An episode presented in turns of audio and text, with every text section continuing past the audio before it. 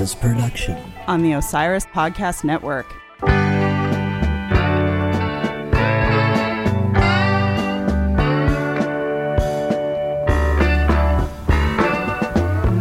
Hey everyone, set break is finally over. So glad you stuck around. Sorry it took a minute, those bathroom lines were really long. But now it's back to our regular schedule, which is good because there are a bunch of Grateful Dead studio albums still left to explore this season. For this episode, we'll take a look at Wake of the Flood from 1973. But before we get into that bag, I'll speak with Dan Horn, who many of you will know as the bassist extraordinaire for Circles Around the Sun and Grateful Shred. In addition to being a low end maestro, Dan is also an accomplished engineer and producer who has contributed to albums from the Skiffle Players, and Cass McCombs, to name a couple.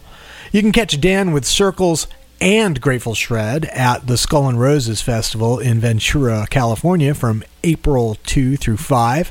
Skull and Roses is a dead themed extravaganza with a all around killer lineup that also features sets from Bill Kreutzmann's Billy and the Kids, Oteil and Friends, Melvin Seals and the Jerry Garcia Band, our pal David Gans, and many more.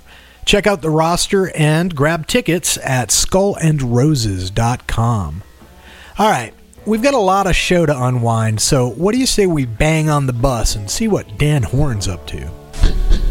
Dan, how is it that you fell into this whole Grateful Dead averse? I guess it's mostly through having a common ground with other musicians as to like what songs we would jam on when we get into like jam sessions and stuff. But you're also in the Grateful Dead's backyard, so to speak. Yeah, I grew up in Palo Alto. I imagine some of that is baked in. Yeah, no, it's true. So when did all that jamming for fun on Dead Tunes develop into a professional career? Um, I was playing with Jonathan Wilson. I was playing bass. We actually started playing a few Dead songs in the set, and then um, we actually got invited to TRI. Ah, Bob Weir's studio, right. That was cool, and we got to hang and Bob sat in on a few songs. Nice. Yeah, And that's a pretty swank facility, as I understand. yeah. It was. It's like way over the top. It's crazy. Yeah, he spared no expense on that one. Yeah, it's a cool spot. Why do you think that there's like less rigid genre lines these days? A lot of it probably would have to do with the um, accessibility of so much music. Totally. A lot of people talk about that, you know. Like when we were in high school, it was like a big deal to like find a new band. You'd have to like order tapes. And also, I don't know if it's still like this, but your whole like style was based on the music that you liked and it was really obvious. Yeah, exactly. You know, your t-shirts and your what kind of pants you wore, I'm wearing MC Hammer pants right now. you know, had a lot to do with the music you liked. So, I can get a sense of your influences, but it's not at all derivative because your personality really comes across no matter what the setting is, and you play in a lot of different kinds of situations. Uh, what would you say was the most significant in terms of you developing your voice on the instrument?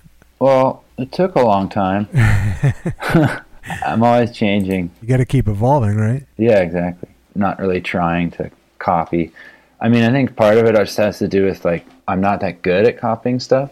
I can relate to that. So like if I try to learn something, I like kind of learn it and then I get bored and then That's where the personality comes from. right. Yeah. And if we're talking about the dead, I mean, I think that's where their style came from too, as individual players. Yeah. One thing I really like about your playing is that you play to the song, which I really admire, but you're also open to taking this shit anywhere. How do you do that from band to band, session to session, night to night? Um, I mean, try to stay relaxed. Yeah, harder than it looks. Yeah. Try to kind of keep the variables to a minimum, I guess. Right. Get your sound dialed. Chill out before the show. Yeah, well, that's also harder than it sounds. Well, I think having an awareness of if I'm going to get stressed out or I'm not having fun or something, kind of aware of that and be like, okay, just stop for a second and remind yourself that it's supposed to be fun and purposely take the pressure off yourself. Exactly. That's something I do. Nice. But like everything else, you have to remember to do it. and You have to work at it. Yeah, it takes practice. I mean, you're also a producer, and doing studio work is kind of a different mindset. I mean, you do stop a lot. There's multiple takes, there's on the fly edits and rearrangements, and songs can completely evolve differently in the studio. Uh, what's your approach there? I mean, it's pretty similar. Um, but yeah, sometimes in recording sometimes you have to do the opposite. You have to add a little stress. Right. Like one of the things is like for me, like I like to feel like everything is kind of important, you know, and you're like Yeah. that's what an audience is good for because they're listening and it doesn't matter if there's like one one person in the room or it's you know a huge show someone's listening and so it's important and that's the same thing with the recording session you know you want people to think like okay this is a moment that we're trying to capture Yeah. you know Intention. not just like something that's going to get edited later and like you know not even going to sound like what we're doing so Totally. It You know. really helps to have that attitude that you're willing and ready to commit to what's happening musically, which is incredibly important today since everything can be edited and redone and quantized and pitch shifted and stuff like that. So committing to a performance is kind of a lost art. yeah And again, what I love about what you bring to this is authenticity. You know, you're very present as a player and it's impressive. yeah cool So good job. thanks So here's one that's probably a little bit difficult to talk about. I know everyone was hit really hard by Neil's passing. Uh, we were lucky enough to have Neil on the show, and it was absolutely delightful. I was glad we got to do it in person. It was really Cool. meaningful uh, for all of us. And, you know, the Circles family was obviously profoundly affected. Uh, so, if it's not too heavy, can you reflect on that a little and maybe give us some insights into how you decided to carry on with the project? you know, at first, obviously, the shock of it all and despair, that sense of giving up. I can't imagine, man. But then um, I think it was pretty immediate where everybody was kind of like supportive of moving forward and not giving up, which was nice. And it was, and it's pretty universal from everyone you meet. People going out of their way to be like, "We love you guys and want you to continue." So Yeah.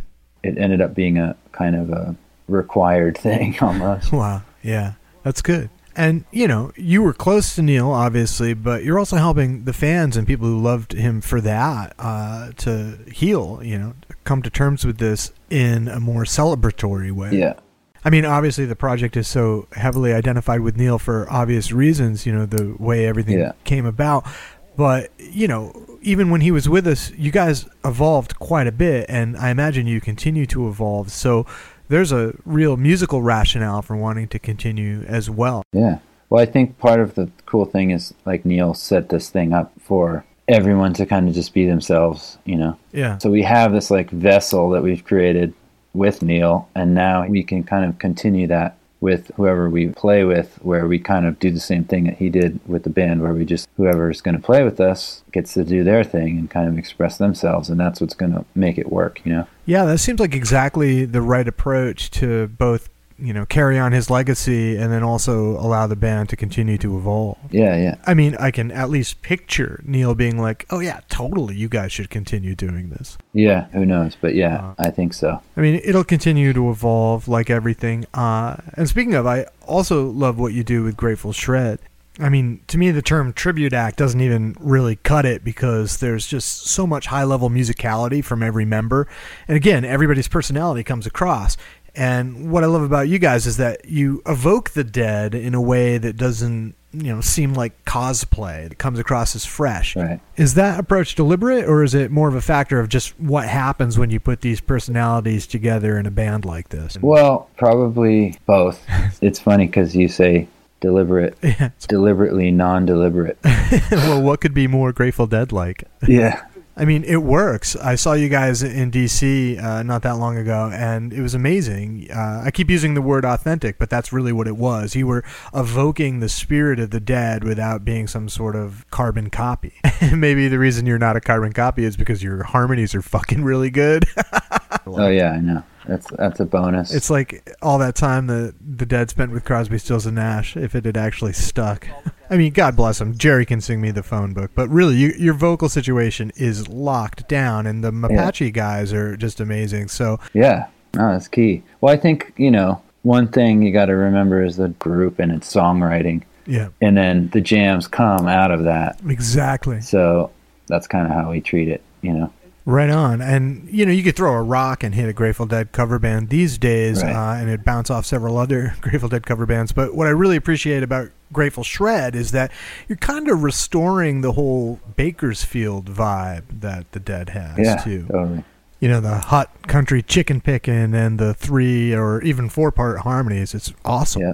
And then you can take it for a walk, and you really do. Um, how do you balance that and, and still keep it fresh? Well, we try not to rehearse, so that helps. it's not going to work for everyone, but okay. So there's always that feeling of um, like we're one step away from complete catastrophe. Again, very Grateful Dead. Yeah, but contributing to that is we keep trying to add songs, which is cool, or bring stuff back that we haven't played in a long time. So, I mean, we rehearse sometimes. I'm just saying, it's like we do try to, we do keep it loose just by lack of um, having spare time, but it makes it fun. I mean, I wouldn't want to try to execute Slipknot without at least a little bit of rehearsal. Yeah, we practiced that one a, a lot. we actually had a funny joke about it because, it was like, when we were learning it, the keyboard player at the time, Jerry Bourget, we call him, he um, was kind of helping teach some of the parts, and he was doing this like scat thing, and it turned into this whole joke of like scatting the the Oh, yeah. uh, those parts. Classic acapella. Yeah. And, and then it's like, oh god, again, you know, like Well, you know, the scatting worked. I mean, next time you can do it in the round. exactly, we should. So tell me a little bit about Skull and Roses because I'm on the other side of the country. I have not had the chance to get out there, but you've rocked it before. Uh, you know, what would you say to a newbie? Like, if I were going to go this year, what should I expect? Yeah, it's such a cool setting, you know? It's just so old school. Like I got to go to the Laguna Seca when I was a kid and it kind of reminds me of that. Or it's like dusty and Nice. you know, kind of like these barns and sheds and cool. It's like a tiny, you know, dirt racetrack. So it's just super simple and the scene is just cool. Everybody's super nice and shares that common bond of of the dead music. So You know, that's really great to hear because so many festivals today seem super manicured. yeah, yeah. It's a cool scene for sure. So I have this big project that has to do with the Grateful Dead and the social history of California and spiritual stuff. And so I've got to make it out west again soon. So maybe I'll schedule a trip to have it coincide with Skull and Roses, which, by the way, is Thursday, April 2 through Sunday, April 5 at Ventura County Fairgrounds. So, man, if I can make it work, I'll see you out there. Yeah, no, it sounds perfect. So, what do you think it is that the Dead are having a moment again? I mean, rock music in general is kind of niche uh, with the current generations, but there seems to be an unending appetite for Grateful Dead music and Grateful Dead style music. Like, what's driving that? Uh, well, it might be that kind of like you said, rock music's become a niche. So now there's like a, this desire for that super loose, pure rock and roll. Yeah, it's like it's allowed to be that way again. Yeah, you, you could say it's a backlash to the like polished pop, Right. like finding that exploration and uh, freedom in in music and a concert too. Just going to a concert and being like, okay, this is going to be an experience in itself. I don't care what songs they play. You know, I don't have to hear like the hit played. You know, exactly like it sounds on the record. This is like an experience that is never going to happen again. Yeah, I mean, you could watch it on YouTube, but it's not the same. Yeah. and then telling your friends, Yeah, I think it really rewards a certain type of listening too. You're really there. Yeah. For me, I was just joking actually. The best three hours of the day are when you're on stage, no one can bother you. Sounds nice. Can you give us a hint of uh, what's on deck for you and your, your various tribes in 2020? Yeah. Um, well, the Circles Around the Sun just announced our record. Man, I'm really looking forward to that. It's bittersweet though. Last one with Neil. Yeah, it's a cool record. Um, And when does that drop again for the folks at home? uh, March 13th. Oh, sweet. You know, I can see that from here. yeah, exactly. And then you know we have a um, a video we're about to drop, and so you know we'll have a few, couple singles that'll be out. You know, and then um, planning tours around that. nice. Who's playing guitar this time out? we haven't totally locked in which guitar player is going to play, but you know they've all been kind of announced, and we've we've done some stuff with different people. So Well, I'll sit in with you in DC just so I Yeah. give me some advance notice. there you go. yeah, we have some DC stuff that I think we're about to announce actually. So Nice. um, and then um, same with Grateful Shred, we have a few things in the works. Excellent. Well, you know, just keep up the awesomeness across the board because it is a real joy to behold from over here in the cheap seats. Oh yeah, cool man. Yeah, it's fun. It's wonderful to have you on the show and hope to talk soon. All right, well hopefully I'll see you when we come to DC. Yeah, man. All right. I think it's time that we get into Wake of the Flood. Eduardo, Kevin, let's do this. So, we're talking about Wake of the Flood, which was released way back in October 1973, the first album to appear on Grateful Dead Records. And in order to have their own label, the band needed to become a proper business. So they had Sam Cutler on hand. He was ditched by the Stones after Altamont, and he was working on maximizing the band's concert opportunities. For example, the Watkins Glen show with the Allman Brothers and the band, which drew more than 600,000 people, about half of whom actually paid to get in. Uh, Cutler was one of those London street urchins who grew up the hard way, and he got to know that at least half of show business is intimidation, you know, or else you just don't get paid. And then there was Ron Rakow, a hustler, if there ever was one, who ran the label. Jerry was actually really involved with Grateful Dead Records, which counters the impression that he avoided decision making. I just think that when Jerry was actually interested in something, he'd lead with his ideas or uh, his sense of what was useful and fair. But anyway, the setup was that Sam Cutler helped the band earn more on the road, and then the band would reinvest some portion of that money into Grateful Dead Records and Ron Rakow's assorted schemes. Uh, and it was under these circumstances that Wake of the Flood was created. I want to talk about how it sounds real quick. Like sonically, to me, it sounds like a sweat sock and tapioca. It's super muffled. I checked it on a couple of formats. Like the result was the same, whether it was the vintage Grateful Dead Records pressing mm-hmm. that I actually have, or a high res FLAC file. I listened to it on headphones. I listened to it on Sonos. I listened to it in the car. It's kind of just sounds a little bit dull.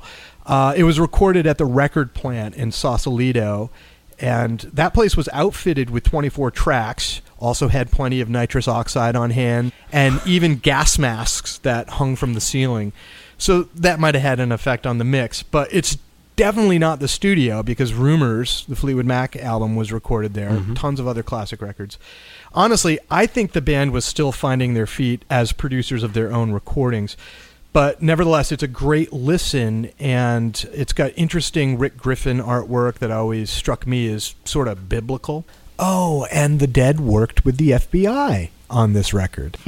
I don't know if you guys knew that, but I didn't actually know that. No joke. They were actually having problems with it being bootlegged by the mob pre-release. Oh. Uh, so they literally called up the FBI, who did manage to tamp it down.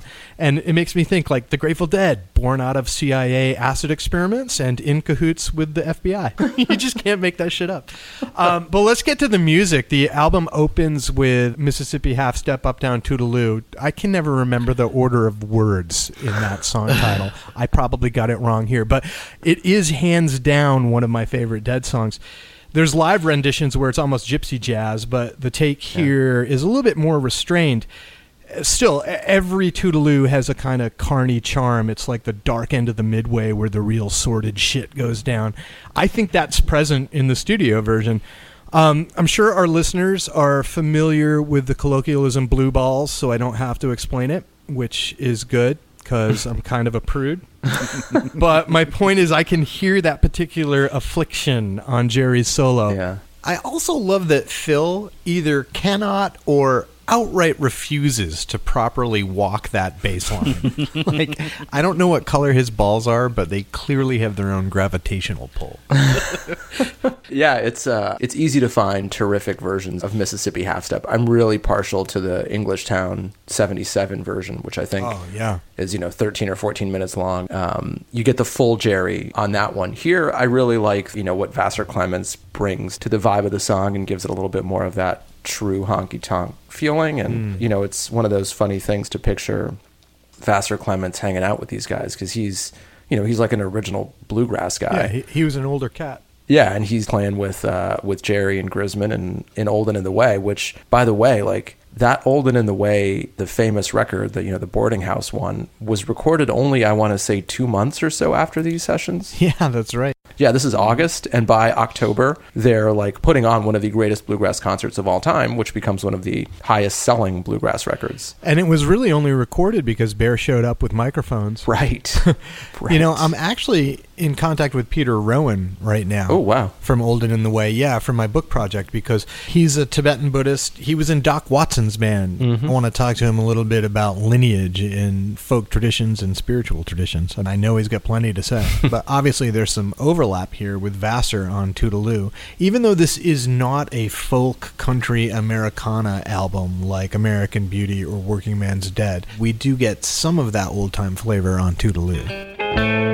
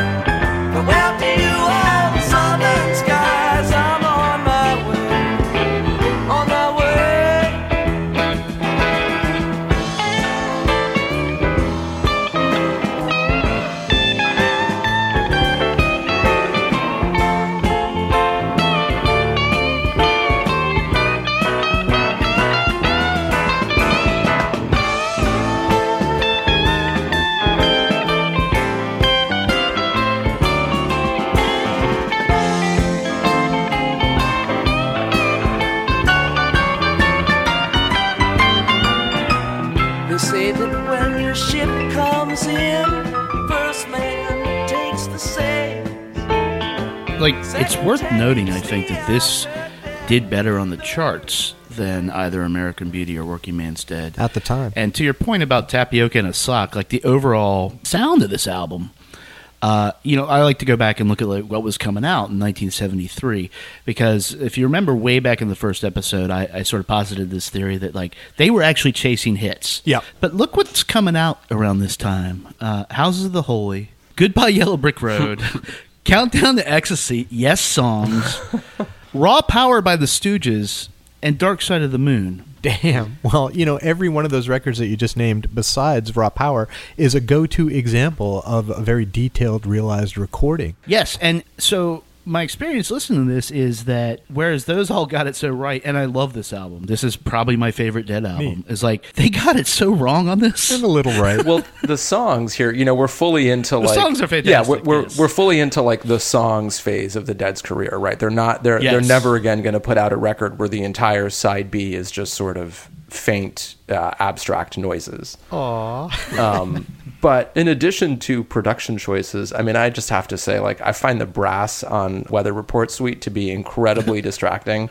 Yeah. And it's like with Phish, there was this phenomenon for many years where like they played those giant country horn shows and people wanted to hear those horns every time the band played that song. And here for me, the phenomenon is the opposite. Like I hear those horns and I like, I want them gone. I just find them incredibly distracting. Uh, yeah, but at least there they're kind of part of the arrangement. You know, it's baked into the cake. I think about something like "Let Me Sing Your Blues Away." It's got the whole Saturday Night Live band saxophone thing just humping your leg.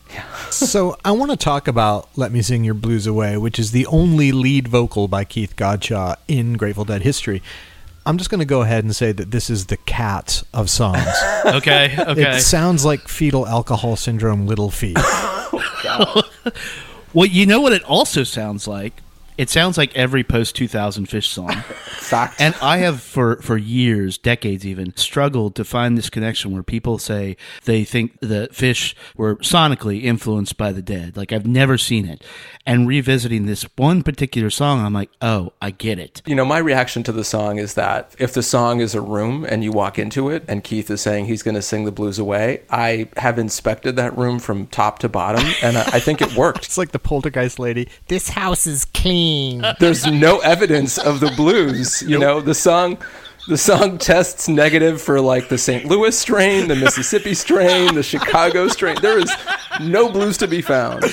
I just find this song creepy. Like, look, I know it's a Robert Hunter lyric, but I picture Keith with those strung out puppy dog eyes singing it to Donna while she irons her hair. Yeah. Oh my god. You you know this was the single, right? What is wrong with these guys? I did not know that. It's the second track on the album. Like, it, I get all excited every time I put on Wake of the Flood because I hear Mississippi, and I'm like, oh, this is going to be great. And then Keith starts trying to sing my blues away. Yeah. Oh, fuck. Let's let him do it.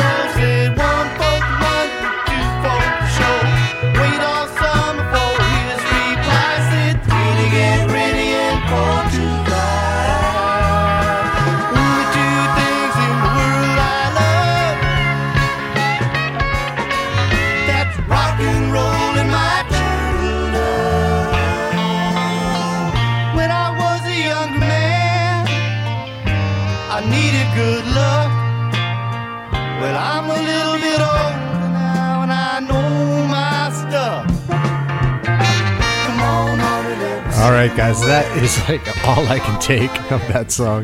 This is a difficult combination of songs to sequence. True. Um, and uh, and I think the Row Jimmy, Stella Blue kind of Yeah, well, that works. Actually, I want to talk about Row Jimmy. It's a uh, song that makes climate diaspora sound super chill. appropriate today when I was just sitting on my stoop in January drinking coffee in short sleeves. Crazy. I'm a sucker for dead reggae. I like it, but sometimes I worry that the sweatpants are getting a little too comfy. You know? yeah. Row Jimmy has a little bit more of like a vagueness to it. Um, Impressionistic. Yeah. I mean, it evokes that kind of flood imagery in New Orleans, and that's kind of why I referenced climate change. But it is kind of hard to pin down, and most of the time I just let it wash right over me. Yeah. But what they did with Row Jimmy, especially I think when you get into the 90s, where the outro sort of becomes an all out calypso reggae thing, is not okay. Put all MIDI instruments on the steel drum setting. Turns out that's not very chill. Uh, but then you're into Stella Blue, which honestly could be a whole episode, and it will probably be a chapter of my book. Yeah. I mean, I have I have too much to say about this song, but at the same time, it's like kind of the song that makes me not want to say anything at all. I Yeah. get really quiet when it's on. As a paean to impermanence, it's pretty unambiguous, but if you look deeper, there's always a kind of newness to it, the arising and ceasing in the eternal moment. It all rolls into one. Uh, I'm going to leave it at that, but I will note that this version is incredibly well realized. All the hallmarks of a transcendent Stella are here, present at birth. And Donna's backing vocals are in the Elvis gospel ballad tradition. It's just home base for her because she actually sang on those recordings. right. So let's listen to Stella Blue.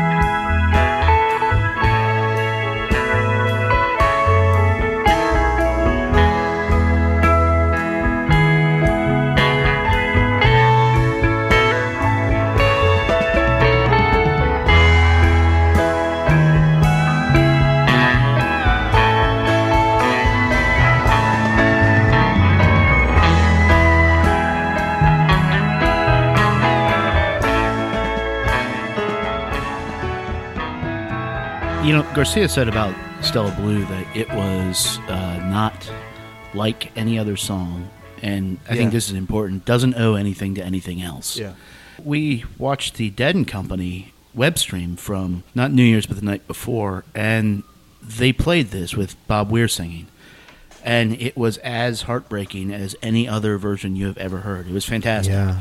And and it sucked all the air out of the room, man. Well, you know, Jerry knew it was special. Yeah. He said he felt like he was born to sing it, but it's Yeah. just so interesting that Bob Weir, who has a totally different voice register, you know, phrasing and everything, can take this classic Hunter Garcia song and still wrench something really powerful out of it. it's such a difficult song to talk about because it kind of, you know, on the one hand, it can serve as kind of a Rosetta Stone for the band's entire kind of musical output. On the other hand, it's so unique that it kind of stands alone. It left me thinking a little bit about this question that we keep coming back to of like, what do we do with the studio versions of these songs? You know, do we sort of put them in the same bucket and rank them the way we do live versions of the songs? Does this serve as like the band's platonic ideal of what they think the song should be? Or is it just a third thing that's completely different? Well, in some ways, this Stella could stand as the definitive Stella Blue.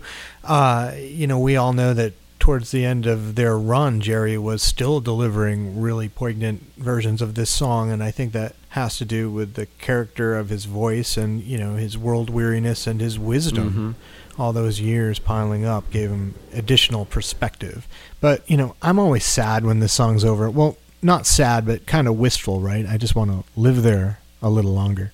And then you flip the record, and you've got "Here Comes Sunshine," and and honestly, Kevin, this is where I really do uh, buy your theory that the Dead sometimes try to emulate other s- bands in the commercial market because this sounds like, you know, another half-assed attempt to be like the Beatles, but in this case, Abbey Road Beatles. Yep. Um, you know, it's a decent little ditty, but it doesn't really stop me in my tracks. I don't know if you guys have a different view. What is the consensus of this? Because you know, I've been looking around and I've seen people say that this is this is some giant of a track that they look forward to in every set list, and and uh, I I've never had that experience. so I don't know what that's about either. Yeah. It's a first set kind of song. Yeah, I mean, I think if people want something bouncy with a sort of fun feel that they can sing along to, but I'd say that China Cat or Scarlet Begonias has those qualities, but with a lot more going on musically. it's a lesser song for me, clearly. but what comes after it, "Eyes of the World," is is a major Dead song again. Uh, it was never my favorite musically until I got right with the theme. Um, you know, before it would have been like slide two of my PowerPoint called "Why Hippies Are Shit." But now I see Hunter's lyric for what it is. It's an homage to interconnectedness, and that's what we're waking up to. Like all of these different experiences that you have, these fucking drug trips and whatever it is, they're all happening in relation to every other thing that's happening. And you know, sufficiently realize that is bliss. I will turn off the black light now.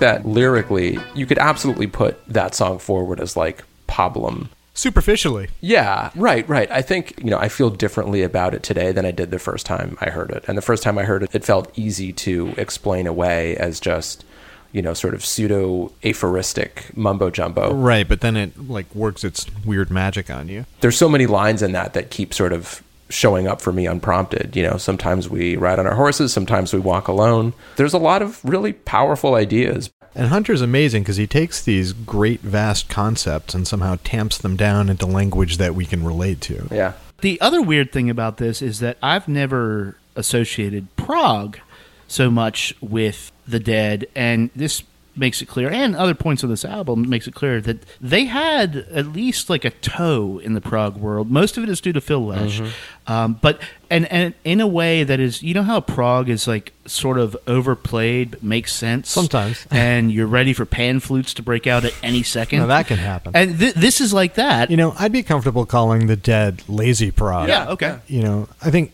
most of the time they just can't be bothered with that level or that type of intricacy. But sometimes they do back into it. Do you think they were aware of it? Uh, maybe. I mean, they, they did try. Like, you get to stuff like Help on the Way, Slipknot. But, you know, listen, Bob Weir, I would say, is also a pretty progressive cat. Like, even though Oh, yeah. I'm not thrilled to see Weather Report Suite in a set, I do like it here okay. I mean, he's got an interesting amount of ambition in a band that sometimes has an ambivalent relationship toward ambition. You know, the Tao of the Dead embraces inaction, it's a virtue. Uh, but Bobby played competitive sports, and I think sometimes he brings that sensibility to music. And I think he wanted to define himself compositionally, which probably wasn't easy given some of the other personalities in the band and the overall, you know, operating parameters.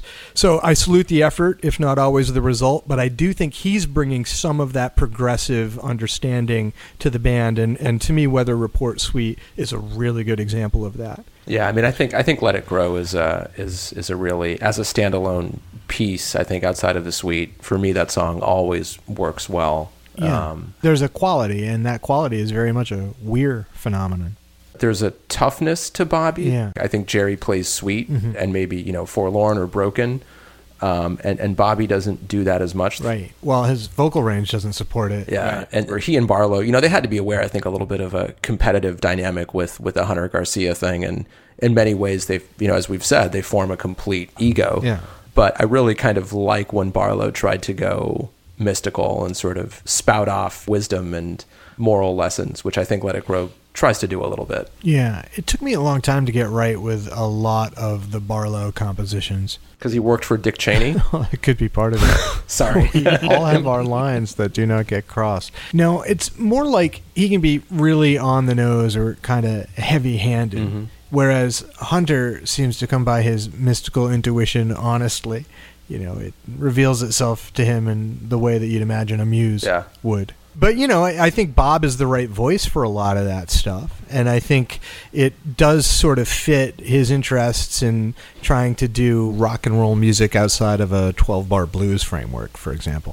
I have a, an important question that maybe has us looking toward the next episode. Would would this album have been improved by Pride of Cucamonga?